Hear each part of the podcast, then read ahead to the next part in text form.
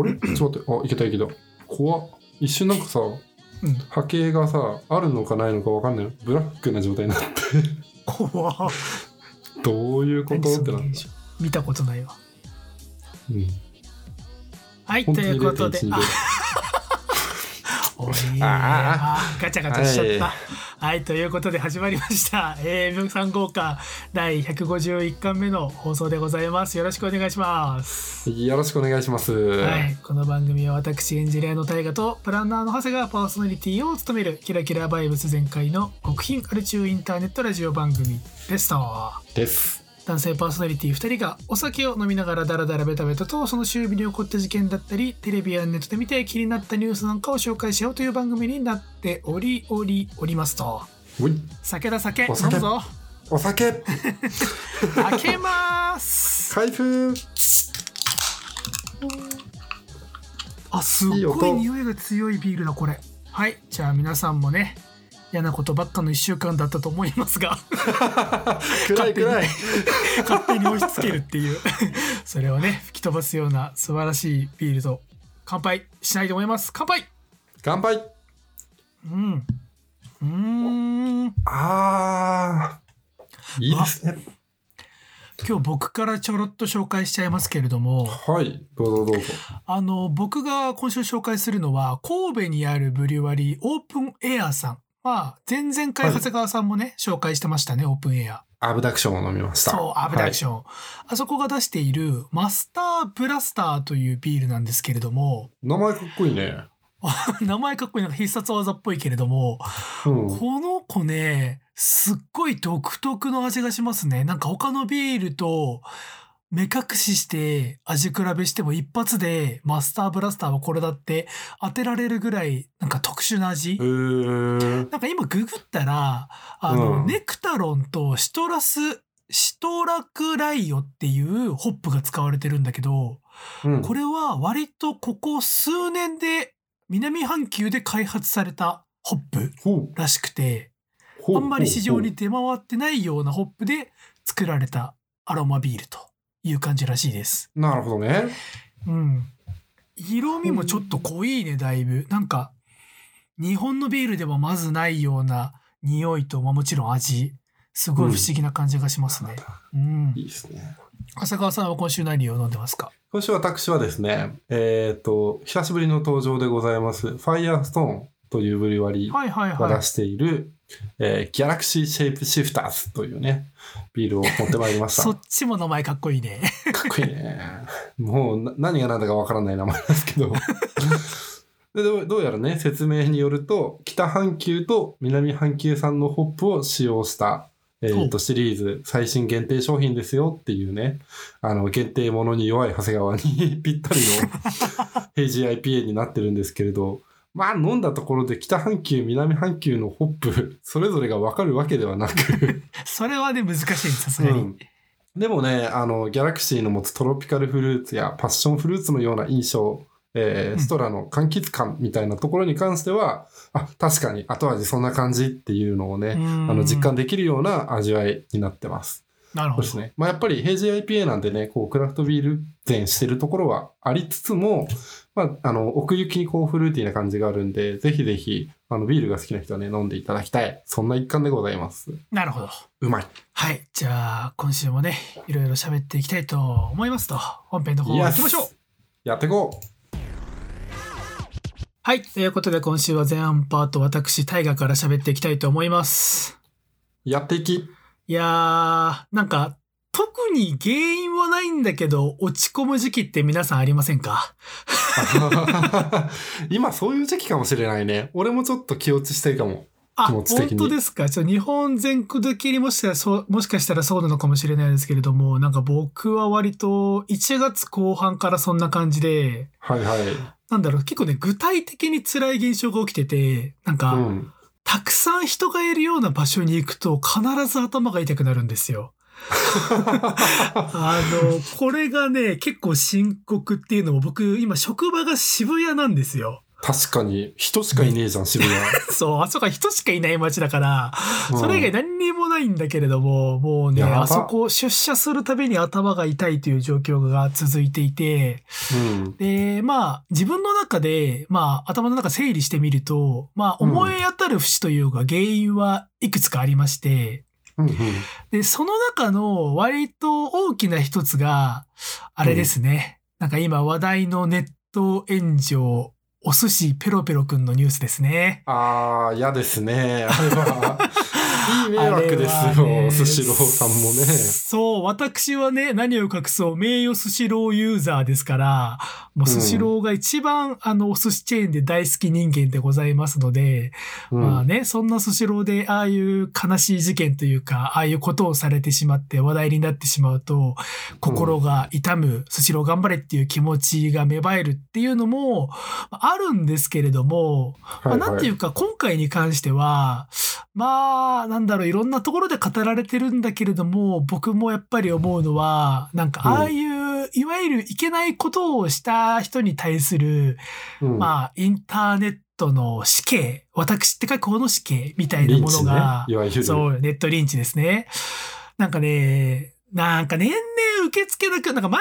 は、まあ別に自分がそ、そこに火をくべることはなかったけれども、うん。おやれやれみたいな、やれやれとまでは 思ってないけど、ああ、うん。なんか燃えてんなみたいな気持ちだったんだけど、なんかもう最近はただただ気味悪く見えてきちゃって、あなんかね、っていうか僕の中ですげえ思ってるのが、あ。うん。なんでみんなそんなに自分に自信を持って、その石を投げられる炎上の火に薪をくべられるんだろうなっていうのが、わからないんですよ。ああ、これね、難しいポイントだよね。ちょっと前のさ、ネット炎上ってさ、あの、こんなに広がるって想像つかなかったごめんなさいみたいなさ、そういうはいパターンだったじゃん。その、面白半分で悪いことを投稿してる人もさ、自覚的じゃないというか。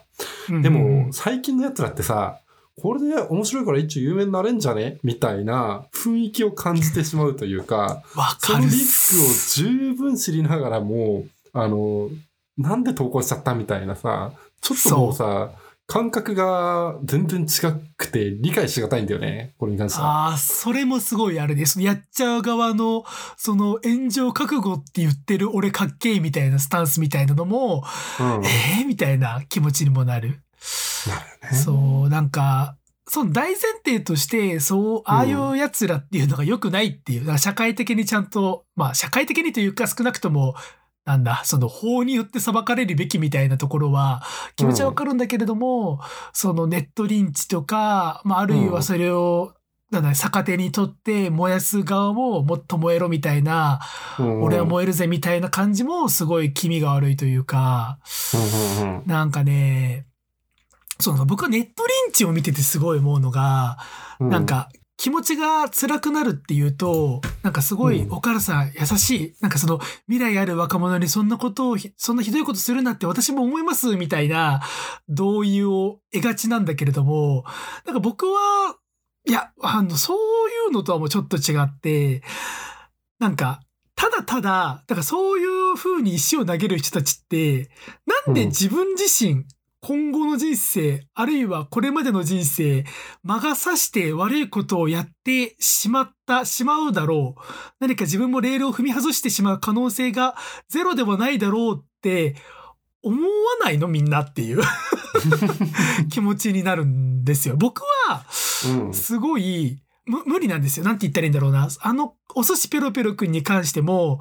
例えば、あれが、長谷川さんがやったって言ったら、長谷川さんに怒るっていうのはできると思う。まあね、あんまり想像つかないけれども、そう。うんなんかやっぱ身内とか、その知ってる人だったら、あいつありえないよなとかやめた方がいいですよって言えるんだけれども、うんその知りもしないね、遠くの田舎の学生に対して、そんな正義の棒を振りかざすって、なんか、み、みんな、すごいな。なんでみんなそんな自信満々に生きれるんだ、うんみたいな。うん。あと俺、もうさ、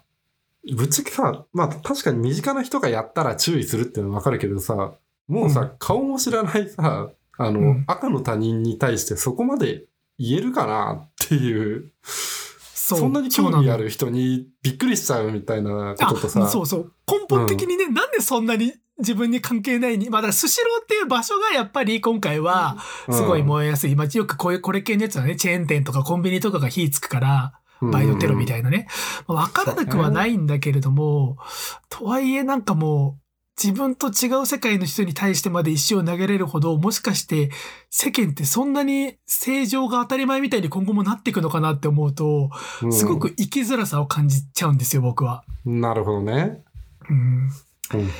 っていうすごく今暗い大河先生は時期に入っていまして じゃあもう渋谷で街行く人を見て、こいつもお寿司ペロペロしてんじゃねえか、人のなんかネットの記事にやんや言ってんじゃねえのかっていうのがこう、うごめいてるように見えるわけだ。そうなんかそういうことを悶々と考えてたらうん。僕ちょっと自分の中自分がちょっとおかしくなってるなって思ったのが、うんなんか急に夜中に、うん。あ俺なんか保険入らなきゃダメだって思い始めて。何保険？あそうあのさ個人賠償責任保険って皆さん知ってます？何それ知らない知らない。あ知らないでしょ。あの、多くの家庭は、あ例えばうん長谷川さんとか賃貸に住んでると思うから、もしかしたらすでに入っているのかもしれない。火災保険とかと一緒に入ってるケースが多いんだけれども、個人賠償責任って名前の通り、普通に生活していってて、個人賠償責任をあなたが追求された時に、まあ、代わりにお金を払いますよっていう保険。ネットで個人賠償責任保険安い今すぐ入れるとかで検索しちゃって、奥さんにすごい心配されて大丈夫だよみたいな。もうそ、それぐらいもうなんか頭がちょっとやばくなってきちゃってて、まあ、ね、寝ろ寝ろって言われて、あ、はい、寝ますって感じだった。まあ結局入ってはないんだけれども、なんかもうそれぐらいメンタルが沈んでて、で、ね、そんな精神状態、メンタル状態で、まあこっからが本題なんだけど、なんかこういう風になんか生きるのむずいななんか生活ってなんでこんなに、で生活ってこんな難しかったっけ？なんか学生の頃とかもうちょっと気楽じゃなかったっけ？みたいなことを考えながら、まあ、近所の本屋さん。まあ僕は基本的に頭、なんか悩んでたりすると基本的に本屋に行くことが多いんですけれども、まあ例のごとく近所の本屋行ってプラプラ歩いてたら、なんか普段行かないコーナーに気づいたら立ってて、そこが、なんか、世界史宗教コーナーみたいなところだったんですよ。あの、普段まず立たないよね。普段僕はね、本屋さん、本屋さんに行っても、基本的に僕は漫画コーナー、雑誌コーナー、まあ、あとエンジニアなんで、まあ、技術書コーナーみたいなところを、あの、ローテーションすることがメインで、まあ、それ以外のところをほぼほぼ行かないんですけれども、なんか、初めてというか、あ、なんかそうだ、本屋ってこういうコーナーあるよなって思うぐらい、その世界史宗教コーナーに気づいたら立ってて、で、まあ、た、なんとなく立ち読みしてたら、ふと、その、哲学入門書みたいな、なんかね、正確にタイトル忘れちゃったんだけど、高校生のための哲学入門書みたいな本が平積みされてて、で、なんとなくそれを手に取ってペラペラ読んでたら、あ、これだって思ったんですよ。っていうのも、そう、僕、哲学全くやったことないんですよ。あの、高校の時、僕理系だったんで、あの、選択社会うん地理選んだんですね。割と地理選びがちだと思うんですけど、その理系の子は。センターとかで。そう、そうすると、まあ、世界史とか倫理とか、まあ、哲学って項目はないか。まあ、その辺の項目は一切受けてなくって、で、今回、人生初めて哲学書を読んでみようと思ったわけですよ。うんうんうんうん。哲学マジでわかんないね。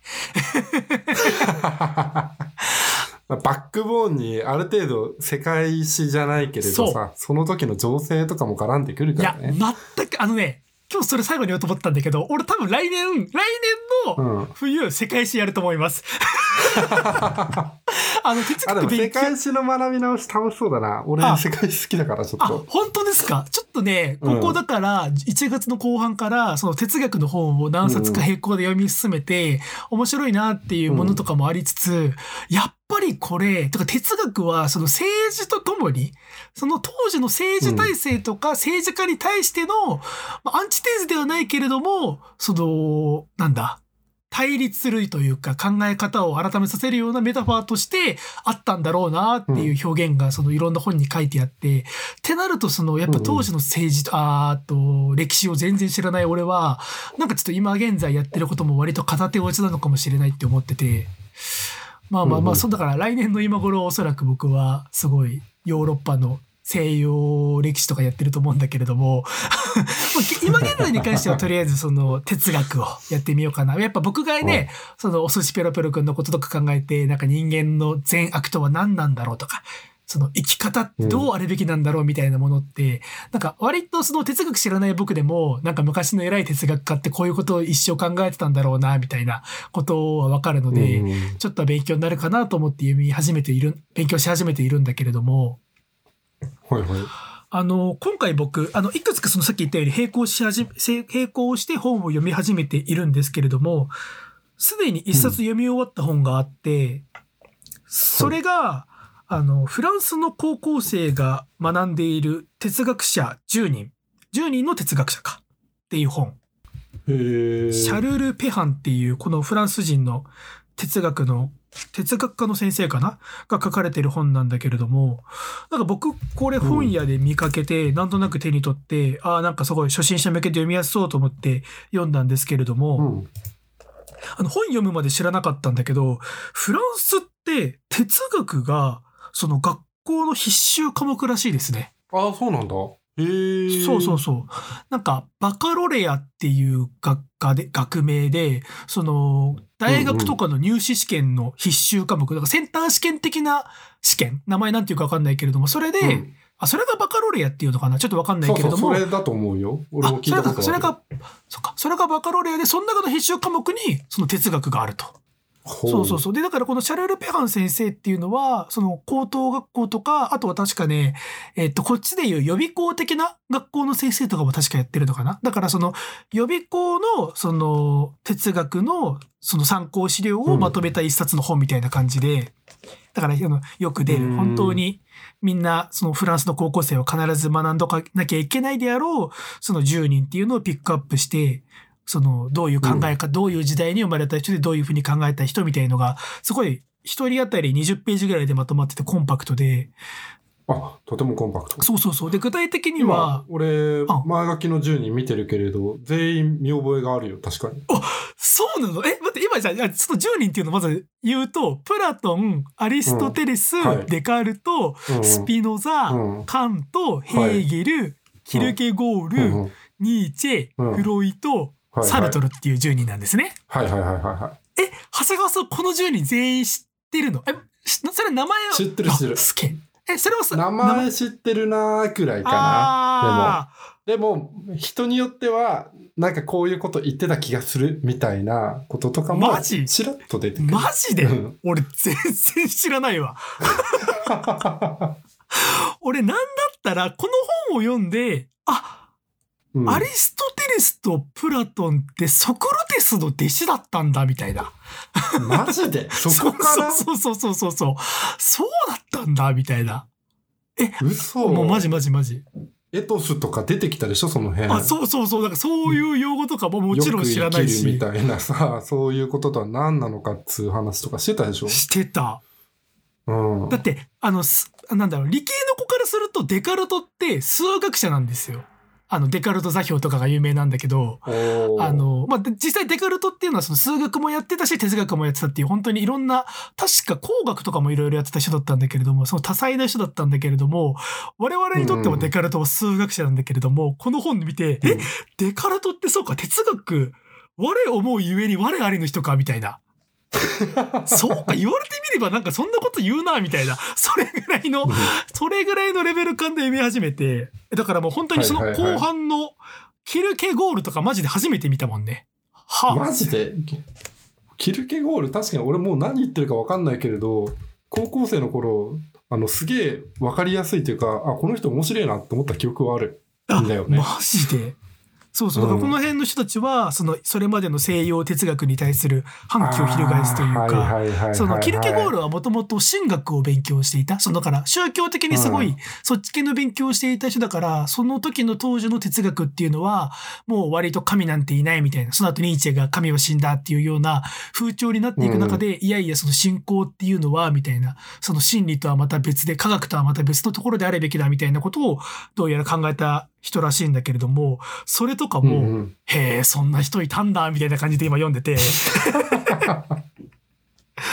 だってフロイトだってさ、俺フロイトは知ってたのよ。ちなみに。フロイトフロイは、トはあれ、夢の分析する人でしょ？そうそうそう、あの、夢占いの人でしょと思って。ぐらいの知識しかいない。うん そう、でも、その、俺の中で、あ、フロイトってなんか夢占いの人だよね、ぐらいの気気持ちで言ったら、うんなんかその、フロイトはその無意識を意識化するみたいなことを研究したい人で、まあ、正確には、このシャレル・ペハン先生的にも、フロイトは別に哲学者ではなかったんだけれども、その彼がその無意識っていうものを研究した人が、その、その後とか、その哲学にすごい影響を与えたんだよみたいなところとか含めて、へえ、そうなんだ、うん。みたいな、なんか割と。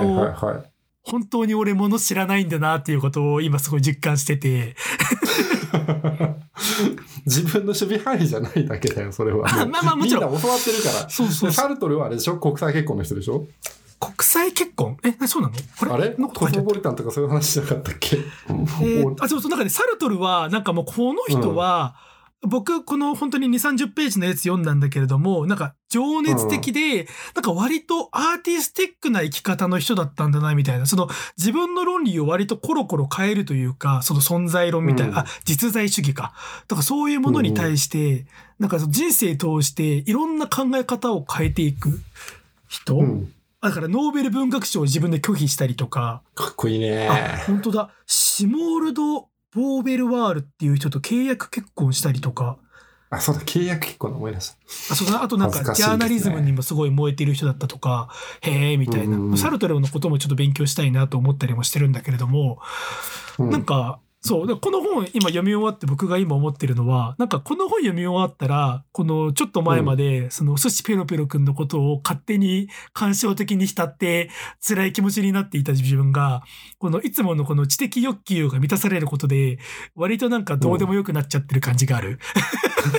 あなんか勉強してれば俺そういう難しいこと考えずに生きていけそうだなみたいなあなるほどね感じに今。不器におさらばサルブラザーズみたいな感じになってる そうそうそうそうそうそうそう。なんかだから、あのーさっきも言ったけれども、俺暇だと、そのさっきの寒さとか冬になるとっていうのもあるけれど、暇になると悩む体質なんだと思うんだよね。あーあ、でも気持ちちょっとわかるな、確かに。うんうん、うん。目の前の仕事とかで暴殺されてると、そんなこと考える暇もないからね。まさしく。なん非か。去年のね、その年度末とかうん僕めちゃめちゃ忙しかったっていうのは長谷川さんも分かってもらえると思うんだけど、うん、あの頃とか多分全然こんなことよ考えてる余裕なくって、割と年明けて、だから去年もそうだったと思うんだけど、まあ寒いのもあるし、仕事が年明けちょっと落ち着いてたのもあって、その二重の効果で、あ、なんか俺、なんか生きるのきついかもっていう、なんか、あの、目が覚めて気づき始めちゃったんで、今こうやって知的好奇心を満たしたり、仕事を忙しくすることで、またなんか、その扉を閉じることができそうだなっていう感じです。そうだから、なんでお母さんとかなんか大人になっても勉強してたり、なんか創作活動とかしていて、立派ですねとか偉いですねとか言われるたびに俺の中で、なんか全うくんそうですねと思えないというか、いやいや本当にそんなことないですよって思ってたのは、俺はそういうことをやっていないと、なんか、い生きるのが難しくなっちゃう人間なんだなっていう気づき。精神安定剤として、なんか勉強してるふりをしているのが楽なんだよね。ああ、なんでだろうね、それは。そう。う。難しいけれど、なんかそれまで勉強してると偉いねとか言われてた？あー、でも、なんか、あんまり、あのね、多分ね、これ俺言うとすごい心配されそうで怖いんだけど、最う近哲学書と並行して、あれを読んでるんですよ。うんあの、反出生主義者の人たちの本。反出生主義者？反出生主義って知ってます？生まれ、あのえっと、生まれてこなければよか、生まれるって苦痛だよなっていう考えの人たち。はあ。生まれるに反あ反対する主義の人。うんうんうんうん。この人たちに共感こそしないんだけれども、この人たちの文章とか考え方見てると、うんうんまあでも確かに生まれるっって罪だよなって、たまに僕は同感することがあって、だから根本的に、うん。もしかしたらそういうテイストの人間なのかもしれなく、でもそれになんか目をつぶるじゃないけれども、そうじゃなく、ポジティブに生きる方法として、ラジオ聞いたり、勉強したり、料理したりっていう、なんかその自分が別のことに熱中することでごまかしている。あ生き方なんよ。ですよね。なるほどね。そうそうそうそう。そこが大原君の中の得意ポイントというかさ俺も確かにラジオとか映画見るとかはあの気晴らしとしてすごくあるんだけれどそのチャンネルの一つなんだね勉強は。そうそうそうそうそう。それは間違いない。うん、そうなんですよ。なのでちょっと、まあでもせっかくで今いろいろ本読んでて、あの実際なんか、これ次回予告的な話になっちゃうけれども、僕ここ1、うん2年でよく聞くようになった言葉で、なんか全然咀嚼できなかった言葉があって、うん、それが価値観をアップデートするって最近めっちゃみんな言うじゃん。10年。あれっで、いや、なんか俺も言うのよ。なんか、あ、なんか俺今発言良くなかった。価値観ちゃんとアップデートしていかなきゃとか、僕も言ったりしたことはあったんだけど、言いながら、価値観って、え、何？じゃあ、どっかでアップデートされるようなものなのかなみたいな。ことをずーっと頭の中でモヤモヤしていたのが、ちょっと、とある哲学家の人の本というか、まあ、正確にはその、とある哲学家の解説本みたいなやつを読んで、すごい納得できる一節があったんで、ちょっとだから次回とか、それを紹介したいと思うし、ちょっと今後しばらくもしかしたら、哲学かぶり、哲学者気取りの、ちょっとポッドキャストになる可能性が。あの、すごい、素人に毛が生えた、素人に毛も生えていないレベルの知識でもしかしたら、マウントを取るようなひどい番組展開がしばらく続くかもしれないですっていう予告をしておきます。なるほどね。思想にふけっていくようなコンテンツがここからパートでは繰り広げられると。そうそうそう、ちょっと、そういうちょっと予報だけしておいて、えー、ね、皆さんもしおすすめの哲学書などありましたら、おすすめしてくださいという感じで、以上、今週のタイガーパートでした。はい、タイガーです。この後、通常であれば、長谷川パートが始まるんですけれども、えー音声トラブルがありまして、長谷川さんのえー長谷川さんのパートなんですが、長谷川さんの音声が途中から一切入っていないという、収録音源に入っていないというトラブルが発生してしまったので、えー美味しいメインどころの手前のただただ仕事の愚痴、悩みを言い合っている部分まで編集したので、そこまでお聞きください。あのまあ大から気持ちが落ちているみたいなことを言うこともあったと思うんですけど、はいはい。僕はもうね明確に体調悪いっすね。ボディの方がね。ボディがやられてまして、先週ちょうど大きい提案が、あの、立て続けに3個ぐらいドドドドンときまして、で、聖子に突き果てた長谷川氏は、土日に、あの、ぐっすり寝るわけでもなく、あなく、映画イベントとかに行って、あの、休日を逆にエンジョイしてやろうみたいなね、そんな気構えを見せた結果、月曜に、あの、めちゃくちゃ関節痛と喉の痛みにやられ、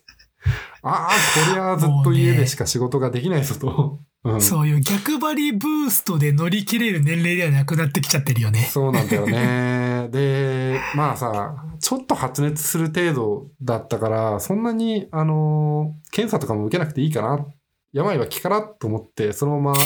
次の日を迎えたんですけれど、はいはい。病の中が遅いね。これがまた32歳にもなると。マジで来ますよ。うん怖え。怖いよ。びっくりしちゃう。うん。でもそんな中でもね、やっぱりこう仕事がずっと降りかかってくるわけですよ。うんうんで、結構僕特殊ケースなのがさ、なんだろうな、今の等級って上の上司うんがいて、あの、下の部下がいてっていう、いわゆるこう中間層的な感じなはいんだよね。はいはい。はいはいで、はい。その中で、あの、上司の人と一緒に仕事をすることもあれば、えっ、と、部下の人と一緒に仕事をすることもあるよみたいな、そういうポジションとして知らされて入ったんだが、しかしこれはね、はい僕がね、不器用なばかりになんですけれど、あの、うん上の人と仕事する分には全然いいんですよ。まあ、あの、なんでしょう、その人が筋道を整理して、じゃあ僕これ考えますね。よしって言って持って帰るだけなんで。頑張ります。だけれど、あの、下の人と仕事をするっていうことを考えたときに、まず、じゃあ上の人がいなくても、その筋道立てて物事が整理できると。で、それを長谷川くんは適切に、えっ、と、部下の、あの、後輩の子たちに指示して作業をさせることができると。うん。それで初めて、君という人間は、あの、企画書を作るという、あの、業務から解放されるのであるっていうね、はあ、そういう、はあ、あの、成り立ち方をしてるわけよ。上司から仕事をもらうし、はいはい。え部下には仕事を渡さなきゃいけない。じゃあそういうリレーがこうあるわけですよ。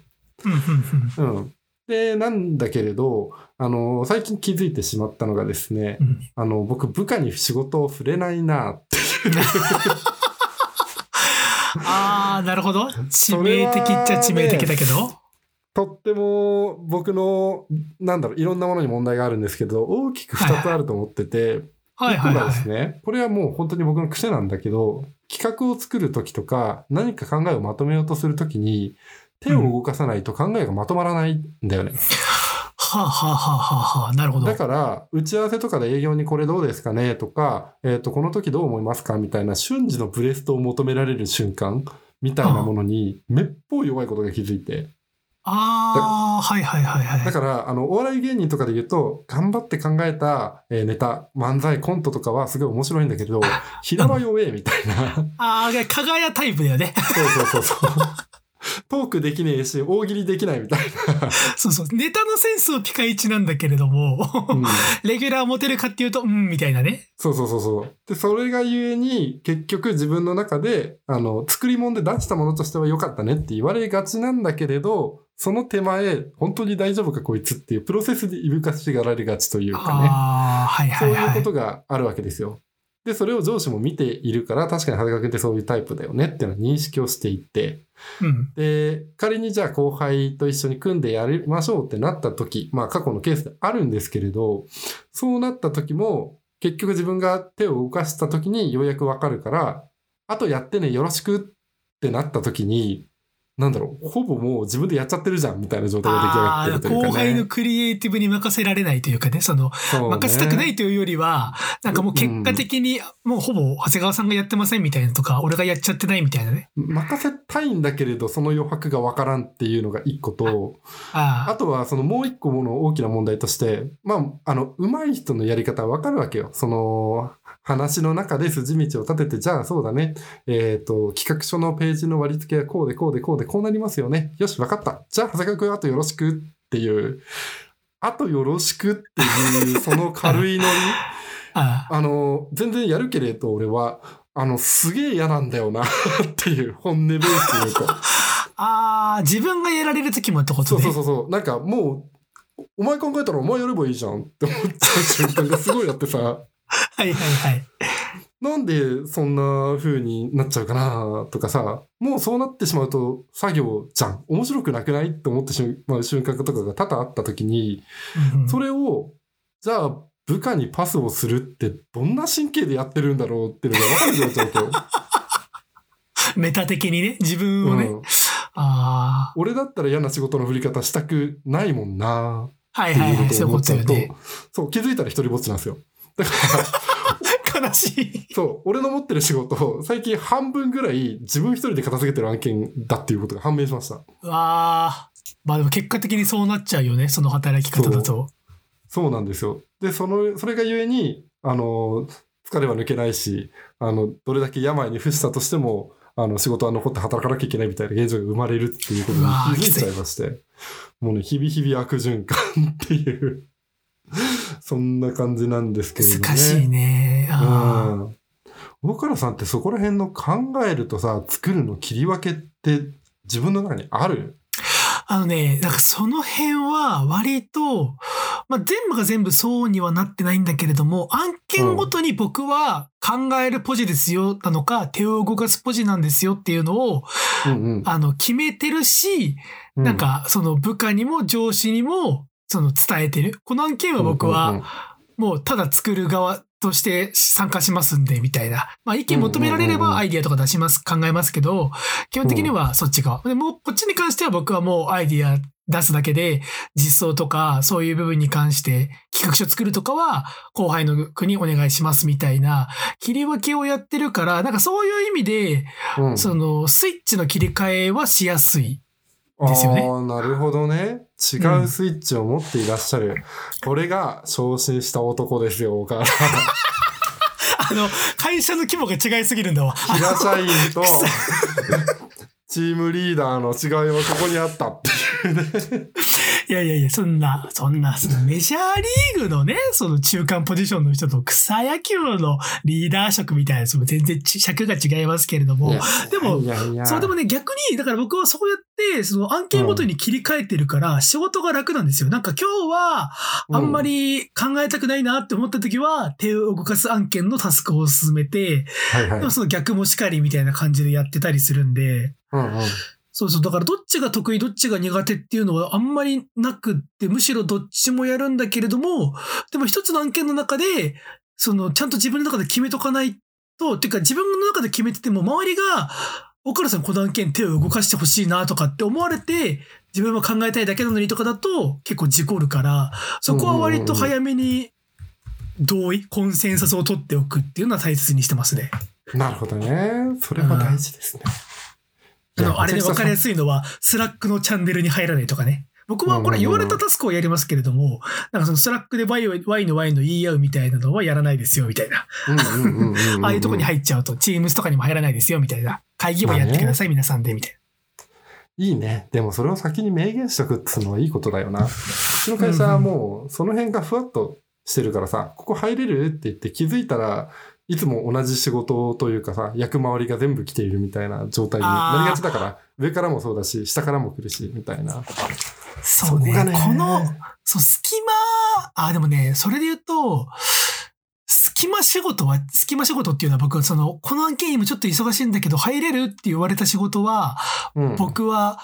割と積極的に取るようにしてますね。なんか、それって絶対損しないんで、あの、僕がミスろうが、いや、この案件やばかったよねってなるし、うまく立ち回れば加点にしかならないと思ってるんで、なるほどそういう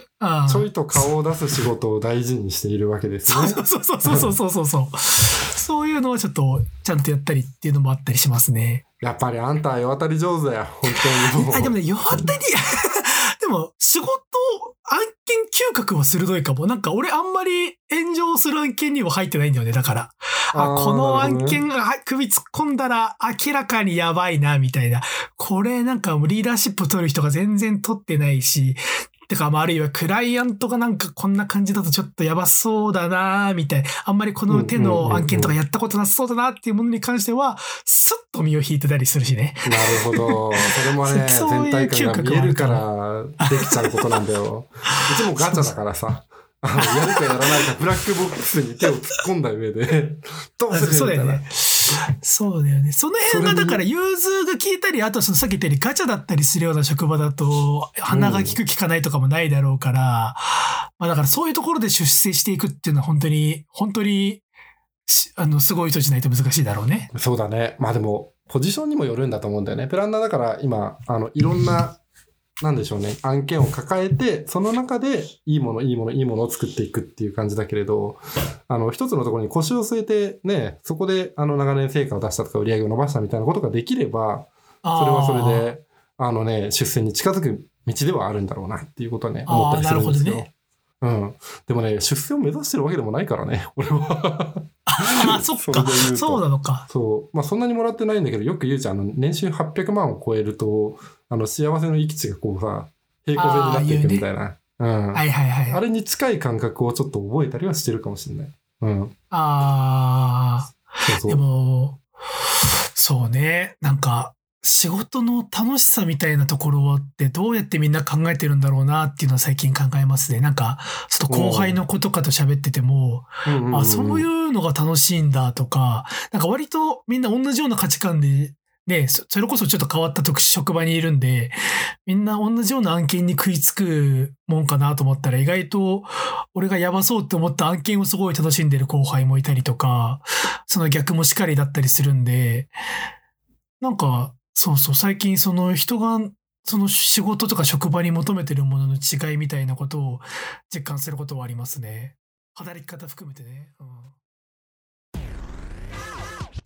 はい、エンディングパートです。はーい。はい、今週もダラダラとおしゃべりしましたけれども、はい。まあなんか割と割と、ねもあれだね、コンパクトに収まったね。お互い20分からうん30分ぐらいの間だね。これをコンパクトと呼んでいるのは俺たちだけだけど。えじゃあ前回の俺のドローンの話が長すぎて自分で編集してて殺したくなったから、あれに比べたら。そうそうそうそうそう。確かにね。これぐらいがいいですよ。いやだからそうだね寝る前に見てるもの話がさちょっとあのあまだある？なんか。なんだっけ放送切った後に盛り上がったじゃない、はいはい。でハイパーインフレーションの何が面白いかってもちろん知略みたいなところもあるんだけどさ、はい。あのインパクトのあるおじさんが多すぎるっていうのが面白くてさ、うん、なんかそこがずっと読んでられることの一つなのかなっていうことを薄ぼんやりと思っていたんですよ。でエルピスは岡原君も全部は今週見たって見ましたた。言ってじゃない、はい。うん、あれもさあのまあいろいろ語るべきところはあるんだけれど、うん俺一番好きなキャラクターがさあの村井さんっていう人なのよはい。はいはいはい。いいよねひょうひょうとしてるおじさんなんですよ、えあの人がそう、あの、ほんあのね、あの人は、そう、だから、あなんだろうな、その深夜バラエティの、ちょっとパワハラ、セクハラまみれおじさんとして、えっと、ばんあのドラマの前半パートはその主人公たちを邪魔するようなポジションなんだけれども後半実はその人はそもそもはバラエティじゃなくって報道にいた人でその時「点々点」みたいな話になってって熱くなってくんだよね。そうなんだよねでそれでいてさその実際のあの真相をまあ、ある事件の真相を追っている長澤まさみとあの前田ゴードンうんが2人のことを応援してるし自分も若ければそうなのにみたいな。あの俺だって力になりたいけれどもうそんな気力残っちゃいねえんだよみたはいいなさ、はいはい。そんなことを泣き言のようにさあのどこのクラブのママか分かんない人 の上で言うわけよ。言ってたね。あったねそんなシーン。情けねえおっさんだなと思ったんだけどさ。あ でももうその姿がちょっとこう愛らしくさえ思えてさすごくいいなと思ってたんだよね。はいはい電話越しに長澤まさみがさ「叫んじゃない甘えないでくださいよ」みたいな。そう「こっちだって大変なんですよ」っつって。そうなのよね。とある事件がきっかけで彼氏と別れちゃってもどうしようもないんだからこっちだってふざけんなみたいな。あのドラマは本当に誰かがいい時誰かが悪いっていうそのバランスがすごく良かったですよね。そうだね。大体こう打ちのめされた時に「ほら行くよ」って言ってくれる人がさどっかにいるんだよね。その感じもねすごく面白かったなぁと思ってますしね。なんか俺が村井さんの一番好きだったシーンはあのニュース8のスタジオをぶっ壊して回るっていう。それも本当ラストのところの方でね。ボートとかさ、うん。僕村井さんそれまでマジ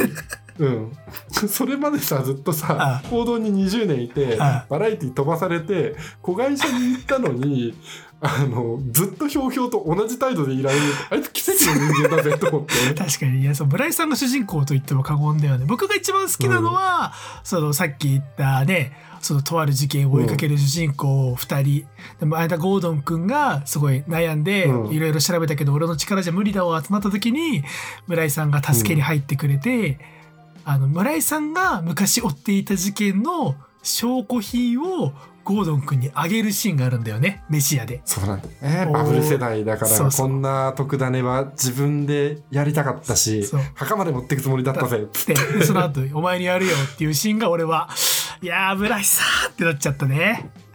いいよね村井さん。村井さんみたいな上司欲しいな俺 村井さんみたいな上司はもう天然記念物すぎるでしょ。あともう今の時代もうそうあの脚本の方がどなたか忘れちゃったけれども、渡辺彩さんですね確か。あそうあの人のインタビューをちらっと読んだんだけれども、エルピスはうん。もうけ脚本6年越しに脚本を書いてでキャラクター設うんうん定とかもその最初の頃に書いたやつだから村井さんみたいなポジション、本当は今ドラマやるにあたって描くか迷ったらしいですよ。要は、ああいうパワハラセクハラみたいな、ねそうそうそうそう。だからこの私がこのドラマを温めてた6年で時代が変わりすぎて、もうなんか、うん軽く容認もできないレベルになっちゃったよねこういうおじさんっていう世界線だから迷ったけれども、うんまあでも描くべきだろうっていうんで描いたらしいんでまあ現実世界今村井さんみたいな人は言いたらもう一発でどっか消えちゃうでしょうね。だろうね。うちの会社も割と好きね年齢高い人とか面白いおじさん多いけれど あそこまで露骨なものはいないよ多分。更年期かとか言ってね、長澤まさみに更年期かって言うんだみたいな 面白いなみたいな。すごいよね。であのおじさんを面白く演出できる人っていうので大根仁が選ばれてるんだからね。なるほどねそうそうだね演出大根さんだからね。大根さんはおじさんをコミカルに面白く描けるからあの見せられるからあのよろしくねって言って脚本を渡した時にあ村井のことかっていうことを思ったらしいああそうあじゃあ本当にそうなんだ。はあ。そうなんですよエリピスはね俺あと前田ゴードン君の演技を初めて見たけどなんか俺あんま人の演技の上手い下手って分かんないし、ゴードン君が上手いのか下手なのかって俺分かんないけれどもなんか2週連続でこの名前番組で出すのあれだけれどもはいはいやっぱね踊る大捜査線の青島君を思い出す目力だったんだよね。なんかあこの人目で演技まあそういうキャラクターだったっていうのもあるんだけれども、うんうん。その感情表現を全部目でやる感じがすごい良かったし、まあ途中まで俺なんかその、うん。青島くんに勝手に自分にかすってて、なんか強引すぎるなと思いつつ、でも彼が割と、まあ最終話でも言ってたし、番組の途中でも、ドラマの途中でも言うんだけれども、あの、うん。俺は正しいことがしたいですって言うんですよ。あ言ってたねあれ正しいことがしたいなってつぶやいてたそう。同じセリフを青島くんは言うんですよ。最終回で踊る大卒戦の。正しいことがしたいです。で、さらに、うんあの、踊る大捜査線のザ・ムービー映画の方で、あの、枠さん？うん枠さん、碇谷長介さんが演じる枠さんが、青島に対して、正しいことをしたければ偉くなれって言うんですよ。言ってたねそう。だからなんか、すごいね、エリピスと勝手に重なっちゃったんだよね。やっぱその、だから人間は、その、正しいことってなんだろうっていうのも悩むし、で、枠さんみたいに、まあ、枠さんは、まあ、じゃあかなあんまり話もあれだけれども、その、ポジションによって自分の正しさを貫けなかったっていう人だったりもして、偉くなれっていうその枠さんの言葉も、もみもわかるし、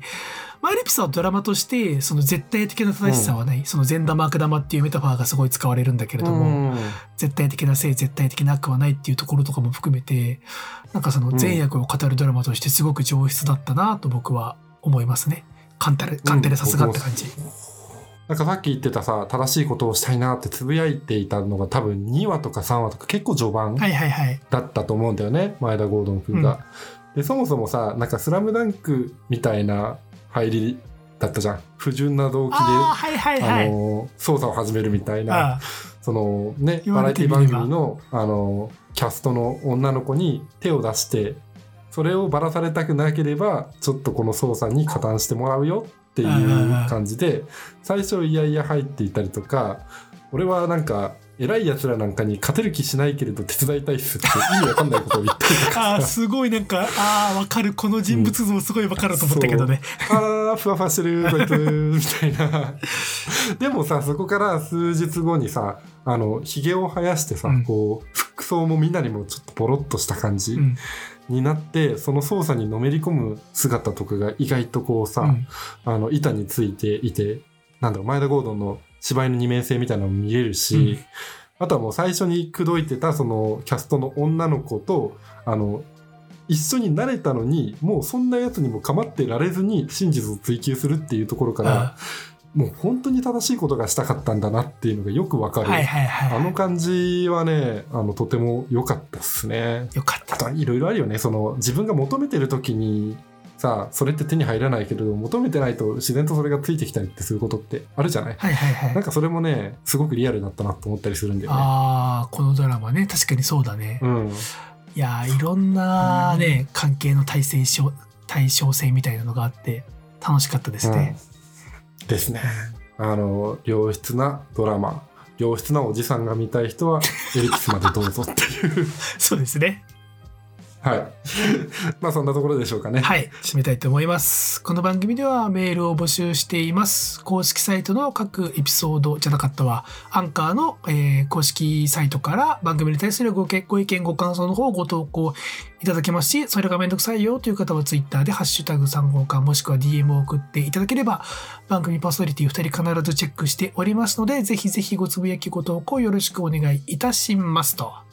はい。えー、あ、ダメだ。今日マジで平場ダメだな。ハッシュが出てこない。やばいね。体調不良感がやばいですね。すごいですね。あの、ご自愛くださいってお願いします。ハッシュご自愛くだハッシュ長谷川ご自愛くださいでよろしくお願いします。はい、それでいきましょう。はい。という感じで、以上、AM3 号館第151巻の放送でございました。ご視聴いただきありがとうございました。さようなら。また来週。